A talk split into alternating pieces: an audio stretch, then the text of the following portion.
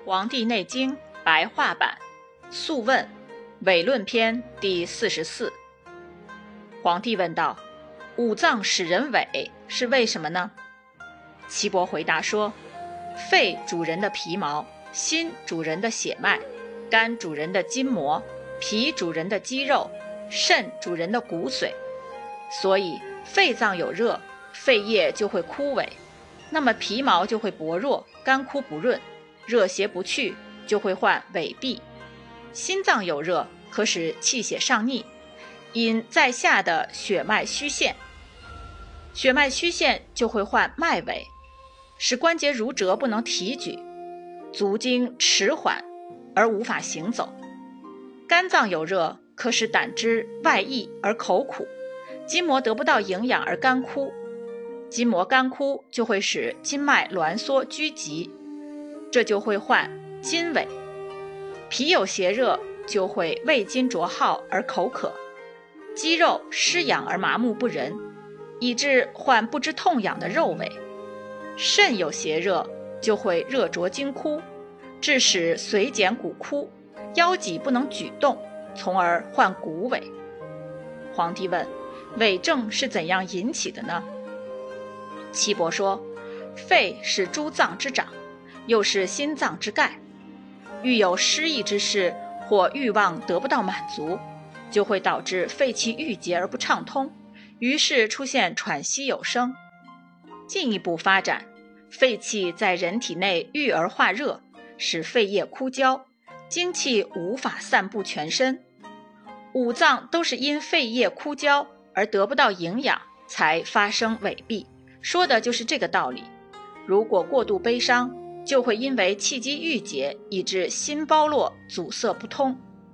心包络阻塞不通，就会使阳气在人体内扰动，迫使心血下崩，因此人便常常尿血。所以本病中说，大经脉空虚导致积闭，进一步转变为脉痿。无穷无尽的胡思乱想，欲望又不能达到，思想受外界干扰而混乱。房事不加节制，这些都能够使人重筋迟缓，形成筋痿或白浊一类的疾病。所以《下经》中说，发生于肝的筋痿病是人房事太过所致。有的人经常感受湿邪，又在水中谋生，还居住在潮湿的地方，以致湿邪闭阻而肌肉麻木，终患上肉痿。因此，《下经》中说。肉痿是久居潮湿之地所致。如果人远行劳累，又逢炎热天气而口渴，阳气便会化热内扰，内扰的热气会入侵肾脏，而肾脏属水脏，如水不胜火，阴经浊耗就会骨枯髓空，致使两足不能支撑身体，从而患骨痿。所以《下经》中说，人患骨痿。是因大热所致。皇帝问：“怎么区分五种痿症呢？”岐伯说：“肺热之痿，面色发白，毛发枯败；心热之痿，面色发红，孙络充盈显现；肝热之痿，面色发青，爪甲干枯；脾热之痿，面色发黄，肌肉如软；肾热之痿，面色发黑，牙齿枯槁。”皇帝道：“先生以上说的都是可取的，但医书中说治痿应独取阳明，这是什么道理呢？”岐伯说：“阳明是五脏六腑养分的来源，能荣养重筋。重筋的功能是约束骨节，使关节华丽。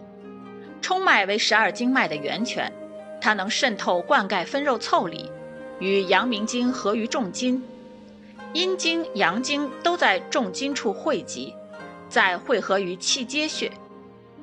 阳明经是他们的统领，诸经又连属于带脉，系络于督脉。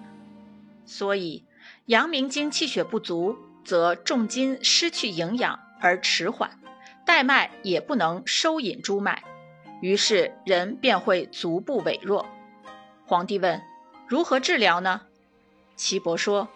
调养滋补人体诸经的行穴，疏通诸经的腧穴，调和人的机体虚实和气血顺逆。无论筋脉、骨肉哪里发生病变，只要在它对应脏腑当旺的月份进行医治，病就会好。皇帝道：“说得好。”